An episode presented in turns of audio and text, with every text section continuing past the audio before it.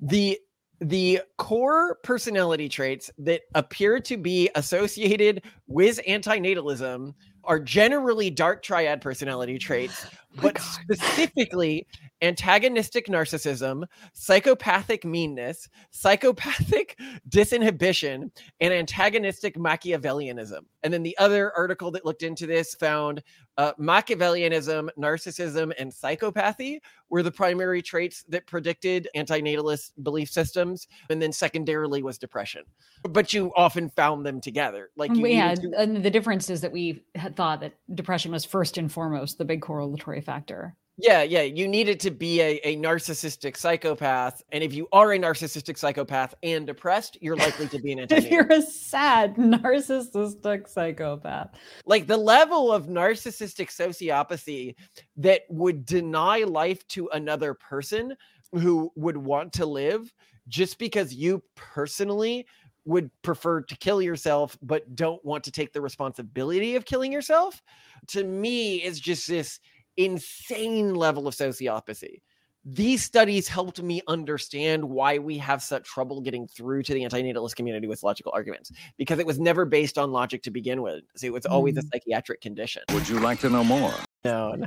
just mm, sad at being beautiful, but I love you to death, Simone, and I am excited to be doing this episode because I always love. I mean, great. you love shitting all over people, and No, who hold on. The doesn't? great thing about the pronatalist movement and and being seen as sort of its leaders is the and and antithesis of us.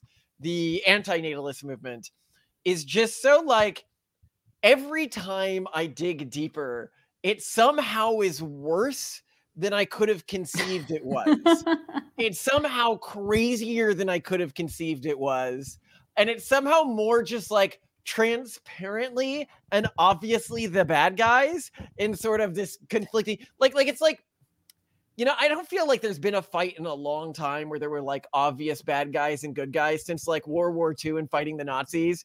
You know, people sort of almost reminisce about these old times where there was a very obvious good guy side and a very obvious bad guy side. The antinatalist movement, you know, they, they're like, well, we have to keep humans alive so we can kill all life on the planet too. But let's let's go into like how they came up again recently for us, right? Is I was having to do an audit of how different terms do and how our movement is doing in different search results. And the audit was actually kind of depressing for me in many ways, in that I'll look up something like demographic collapse. And when I'm doing it in like an incognito browser, everything's like, this is why demographic collapse isn't a problem at all. no big deal. Demographic collapse, fake science. Like, Everything's okay here. Situation normal. That's Actually, I should do. do some screenshots of this because I know, I know in like two years when it's just so obvious that this is an issue, everyone's going to say no one was ever saying that. Everyone always knew this was an issue.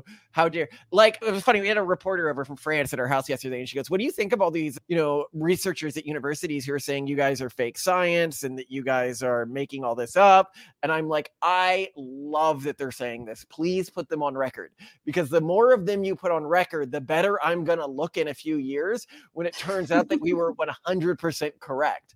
And right now, I'm like not even predicting this future data. It's like my scary predictions are just what's in the data right now, and they're not looking year to year at how bad things have gotten. But anyway, like, "Hmm, he's crazy." antinatalists are different, right? Like they're not deniers that this is a problem. A lot of antinatalists know how bad fertility rates have gotten.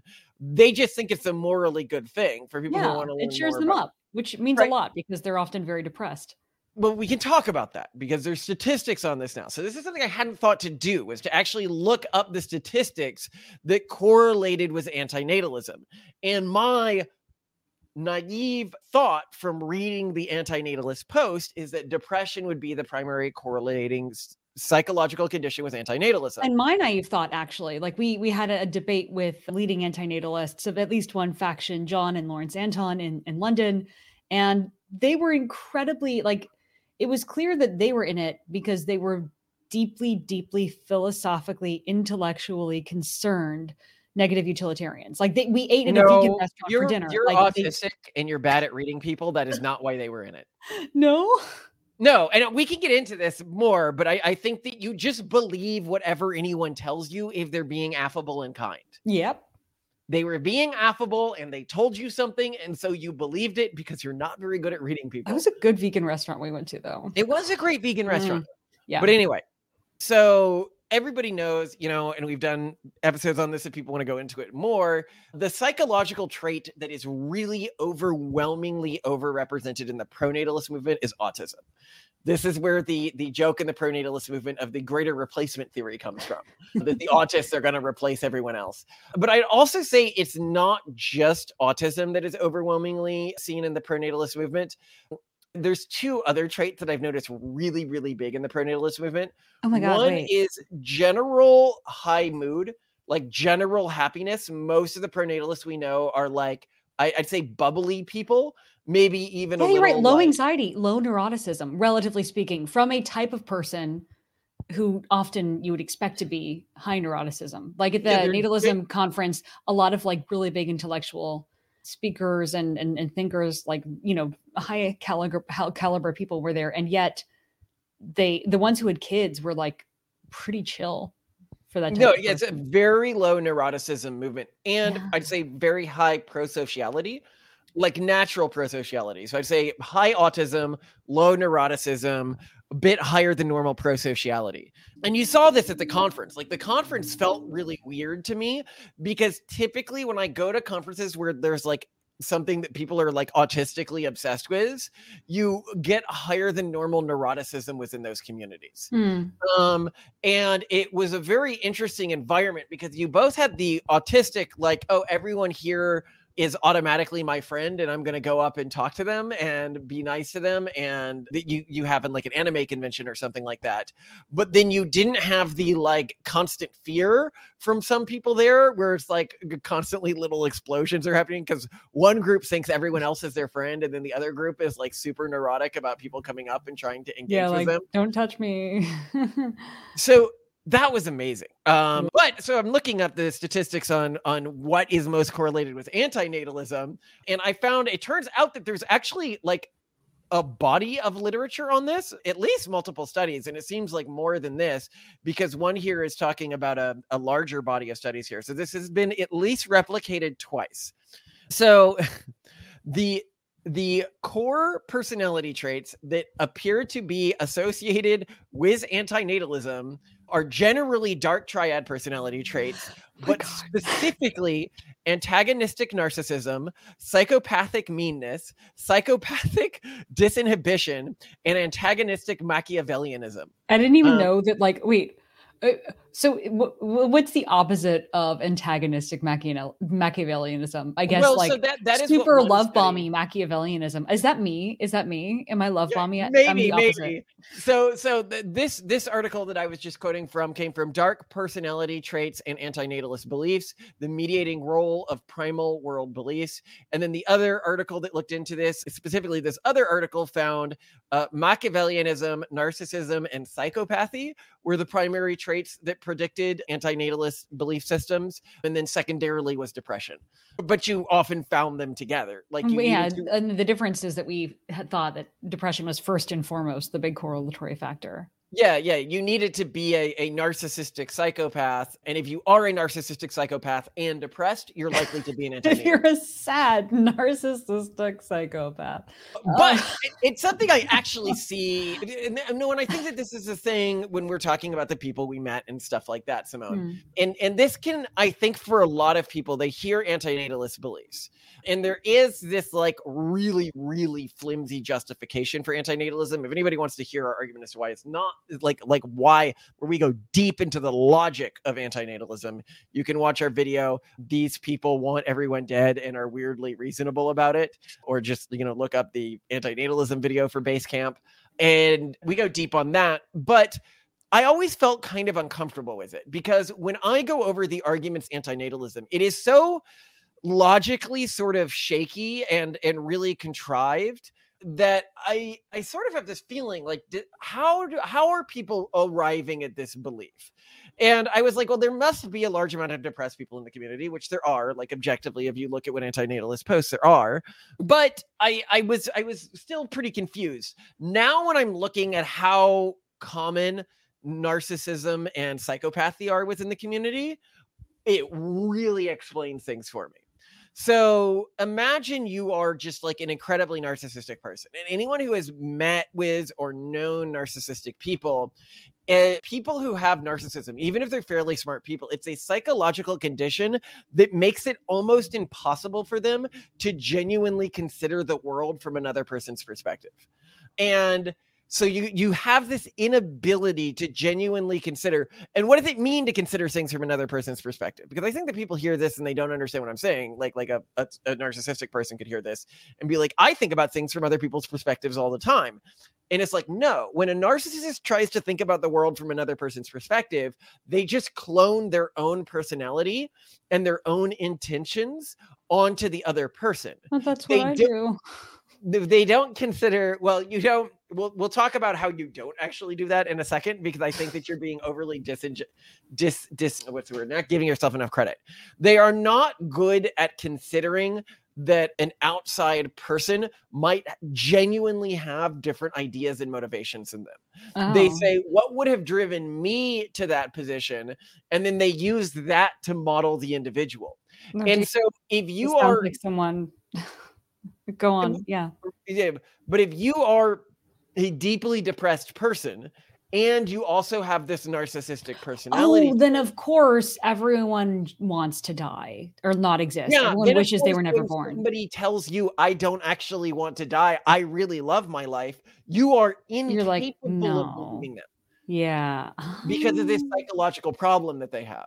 Um, okay. Um, so so this is why narcissism is so elevated within the community is it's you got this depressed population and depression is really high within the urban monoculture because for reasons we've talked about in other videos you can look up like the cult of psychologists episode we've done if you want more on that. But the, you know people who are far progressives are much more likely to be depressed because they've stripped out a lot of their traditional sort of emotional infrastructure and then they become susceptible to a lot of these memetic sets which prey on sort of their depression like the modern day psychologist movement, which psychologists used to be great, not anymore. You can go to our video, Is Psychology a Cult? I don't know. Were they? Because like I just feel like it went from Freud to like where we are now. No, no, no, no. There was an intermediate stage. I know the know golden age of cognitive behavior. Psychologist, they warned us against all of the stuff psychologists are doing today they're like there was a period in the 70s when people accidentally created dependency with their patients yeah Don't do that but it appears well and then in the 60s and 50s that. it was still all psychoanalysis maybe it was jungian but still like that's not no no there was better. a period from like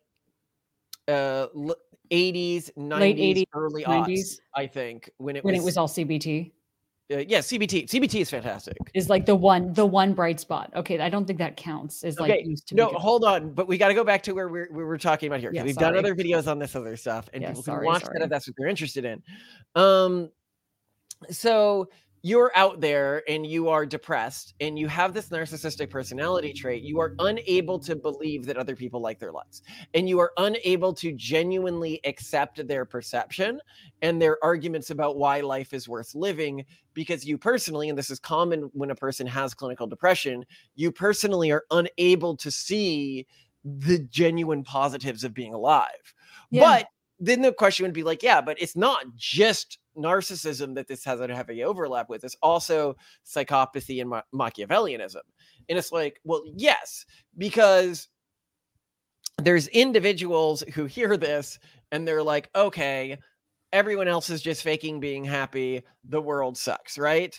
But then it takes a special type of psychopathy to then think, so we should kill everyone uh, I should make it my life goal, and I will be a hero if I champion the death of all humans. And and when I say well, now everyone- now only a small minority does. We have to be clear that like most antinatalists just don't want any more humans to exist. So they want to basically end humanity, but not necessarily kill all living humans. You, I again, I think this is you believing what people are saying to you with a kind face and not if you look at what they say behind the scenes, and I will post a clip here of the leading female antinatalist like in the world, what does she say? She says, if I could press a button and it would kill all humans today, even if it meant they di- had to die by being skinned alive, I would still press that button. Yeah. So, look, in the interest of the end, if you could end suffering tomorrow, yeah, probably anything is justifiable inflicting just about anything is probably justifiable. Imposing just about anything is probably justifiable if you can end it. If you if there's literally you can guarantee no more ouch ever again, then there probably isn't a big enough ouch you could make that wouldn't be justified in the interest of that end, probably by any means necessary. Like if I found out tomorrow that the only way that you could that sentient extinction could possibly happen was skinning all the living things alive slowly. I'd hate it. Um, but I would probably I would say that it's what we have to do. I'm totally I'm t- I'm totally on board with the idea that that the the only thing that really matters is the suffering coming to a finality. So th- yeah, any anything in the interest of that, if you can guarantee that, even even despite whatever imposition or or nastiness might be necessary. Yes, you you they when they're talking to you they're in nice mode simone. People aren't naturally confrontational with other people. And i think that you because you have such this well then why? why when people are kidnapping other people don't they just go like little miss why don't you just step into this car please i mean i don't know I, I, think kidnappers are actually nicer to their victims than you would think especially after they've been with the the kidnapper for a while this is how mm. you get things like the uh, john burnett ramsey i, I want to say was her name is that John Ramsey? Oh, sorry, no, no, it's the child. Is it Patty Stockholm, Hearst? Stockholm syndrome. No, Stockholm. Oh my God, this bothers me, Simone. Oh, you're thinking Stockholm. about Hearst. Yes, yes, you're thinking about Hearst. Yeah, Hearst like... is a real example of what is called yeah. Stockholm syndrome. I know. Yeah, However, but, but John John Ramsey. Stockholm okay, eh, syndrome, the event in Stockholm that people attribute to Stockholm syndrome, is not a real example of Stockholm syndrome. Really? yes the cops really were trying to get the the people killed like if you if you watch it as an outsider the the cops really did not care about the lives of the people who were in the hostage situation oh. they did almost get them killed and the people in the so hostage situation had every right to be identifying with their hostage takers over the police that's um interesting is a very different situation she actually did just decide to join this the psychopath who had kidnapped her maybe he was hot I don't remember how we. Actually, well, no, I'm, I'm going to look him up. Hearst. Kidnapper. Oh my god! Because well, I mean, with this women. Because I don't know. Like, I don't know if if Stockholm syndrome can't be a thing. If it was a really hot kidnapper, right? Um. Why are there not images coming up of him right away? It's just her. I want to see him. this is so lame. I wonder how many women would be like, would also have this thought, like, well, if he was hot enough.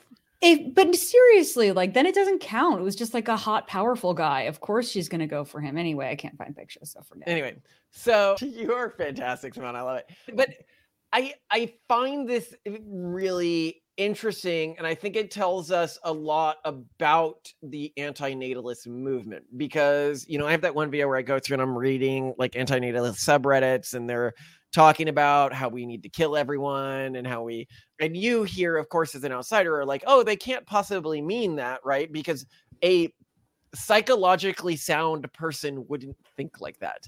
And so here you are thinking that these are psychologically and keep in mind like psychopaths are very good at being affable with other people. This is how serial killers work right?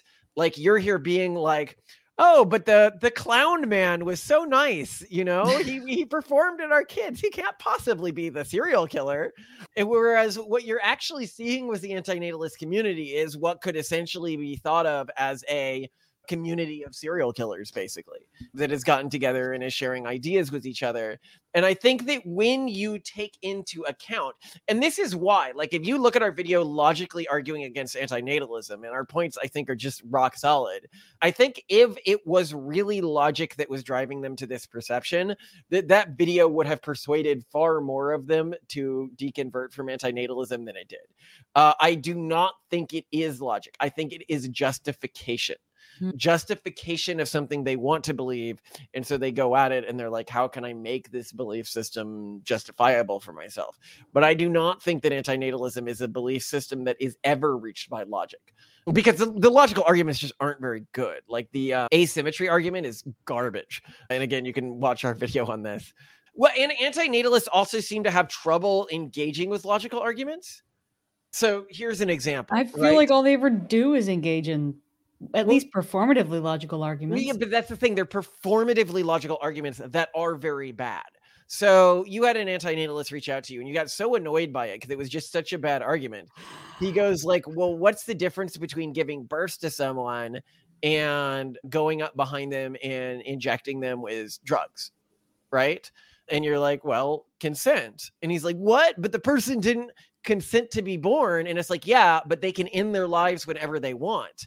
And then he's basically like, Yeah, but I don't want to deal with that. That's basically the response to you can end your life whenever you want within the antinatalist community is wait, you're saying I have to take personal responsibility for my actions as they relate to myself? And it's like, yes, yes, you do. What are you waiting for, huh? What are you waiting for? What are you waiting for? What am I waiting for? What am I waiting for? What are you waiting for? You! Oh, oh my god. like the level of narcissistic sociopathy that would deny life to another person who would want to live just because you personally would prefer to kill yourself but don't want to take the responsibility of killing yourself to me is just this insane level of sociopathy um uh, which which is very surprising to me that like and and it, well not surprising to me. These studies helped me understand why we have such trouble getting through to the antinatalist community with logical arguments because it was never based on logic to begin with. So it was always a Mm. psychiatric condition uh, but a dangerous and common psychiatric condition within the urban monoculture And yeah, that but at, at the same really- time, like this is this both sounds very dire, but also in the end could be very hopeful, assuming that these people don't change their stance and have a ton of kids, because then this is just a selective pressure against Dark anti triad traits. yeah dark triad traits that are that are not pro-social that are not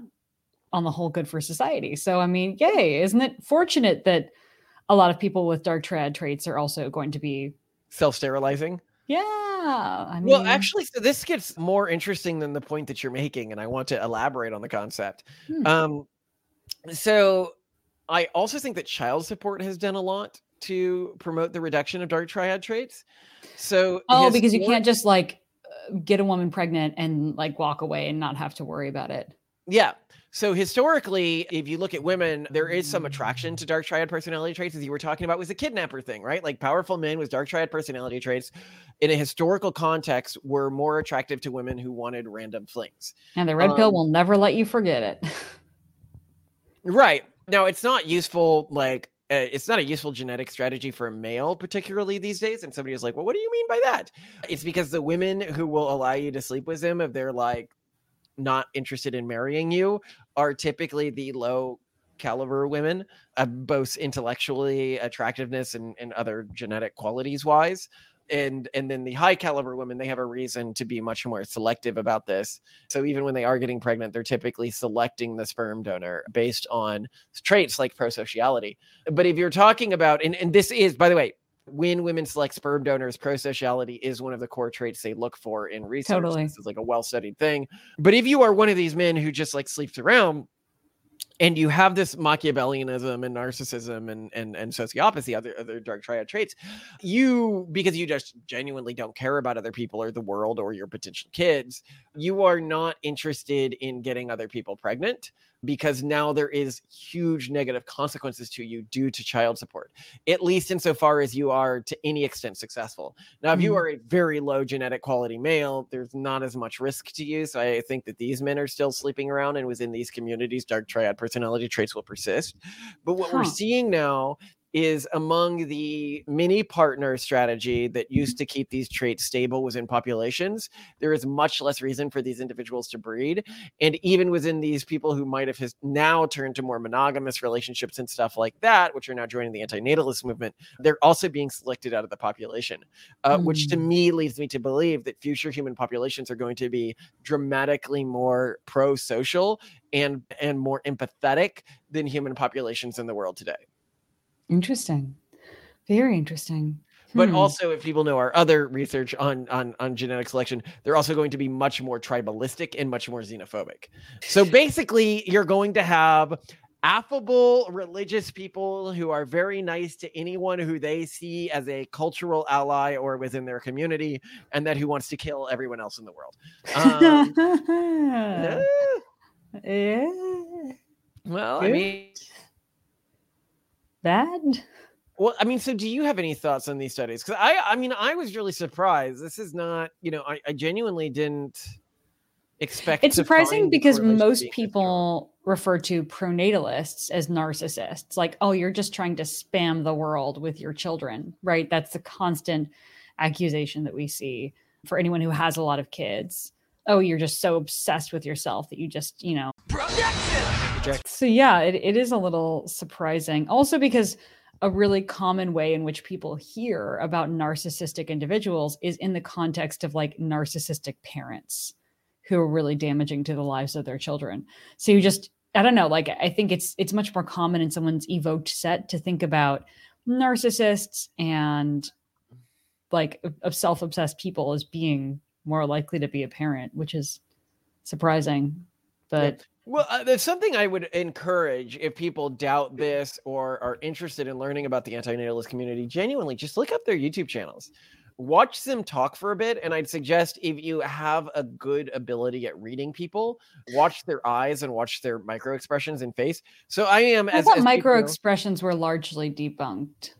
So it kind of. I, I, I, people who are very good at, at reading other people uh, typically rely on these sorts of uh, expressions, but I don't know if they can be scientifically studied very easily. Mm. But hmm. as our audience may know, if they don't, is you are clinically autistic you are very, very, very bad at reading people.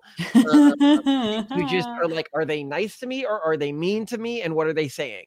If they're nice to me and saying something, then they must be being honest. Whereas I am very, very good at reading people to like an insane amount. I, Too much too much. Yeah. It's it's and painful to you. It's it's painful to me how good I am at reading people. Yeah, well, because I have a really high amount of empathy, and it, and it does hurt. Oh my god, you're like Edward Cullen in Twilight, where you just keep hearing everyone's thoughts, and you're like, no. That and I am like, what's her face? That vapid girl who you can't read my thoughts because I don't have any, and you're like, oh, this is so refreshing. I, I, I will actually say that it has been a major part of our relationship is that I am very very very, very good at reading people. and because of that, I can genuinely, or not genuinely, generally tell when somebody is manipulating me or attempting to manipulate me. And I think that that's actually pretty common for females in in relationships. Well, and I think uh, also it's very mentally taxing for you to keep modeling people when they behave like that. Yeah, yeah. So I have to, I you know, when they're like in a, a fight or they're being pissy, I have to constantly model them, and I find it very mentally taxing. Yeah. I never have to model you. You are just a complete blank. You are who you are in public. In private, there is never a hidden agenda. Um, uh, and, and, and when there is a hidden agenda, it's like for five seconds, and then you crack up laughing and just tell me whatever it is. Like you, you are incapable of doing that. Do I ever heard do something with hidden? Yeah, well, I think it's funny. Sometimes my family is like, "Well, can't you? She must be hiding something. Like people don't act like that." And I'm like, "No, genuinely. Like if you understood her, you'd understand it is it is an anathema to her character. There is nothing underneath." But if you go out and you watch these antinatalist channels as somebody who's good at reading people, or if you mm. are good mm. at reading people, it's it's actually kind of obvious in hindsight that they feel this way. Huh. You there there is no antinatalist channel where people are like on our channel laughing a lot, affable to each other, right? Like that seem to genuinely get pleasure out of life. Everything is very calculated and cold and dehumanizing of anyone who is not themselves. Damn. Um anyway, Simone, I love you and a fun episode. And again, I'm always grateful to our enemies to allow me to know I have made the right choices in life to align myself with people who are nice to me and and generally don't try to tear me down. Um because the pronatalist community is overwhelmingly nice, except for one guy. Um, but he doesn't go to the conferences and nobody really talks to him and everyone hates him. Everyone hates him. They just all recognize that he's a curmudgeon. That's all. It's a great sound. a I curmudgeon. adore you. I adore you, Malcolm, and I love that you find these things. And uh, talking with you is just way too much fun. It's like a complete highlight of my life. So thank you for. Thank you You're for- a highlight of my life, and I am so excited for dinner with you tonight. yes. Oh gosh, I'm thinking about it already. Ah, but let's talk more. I love you though.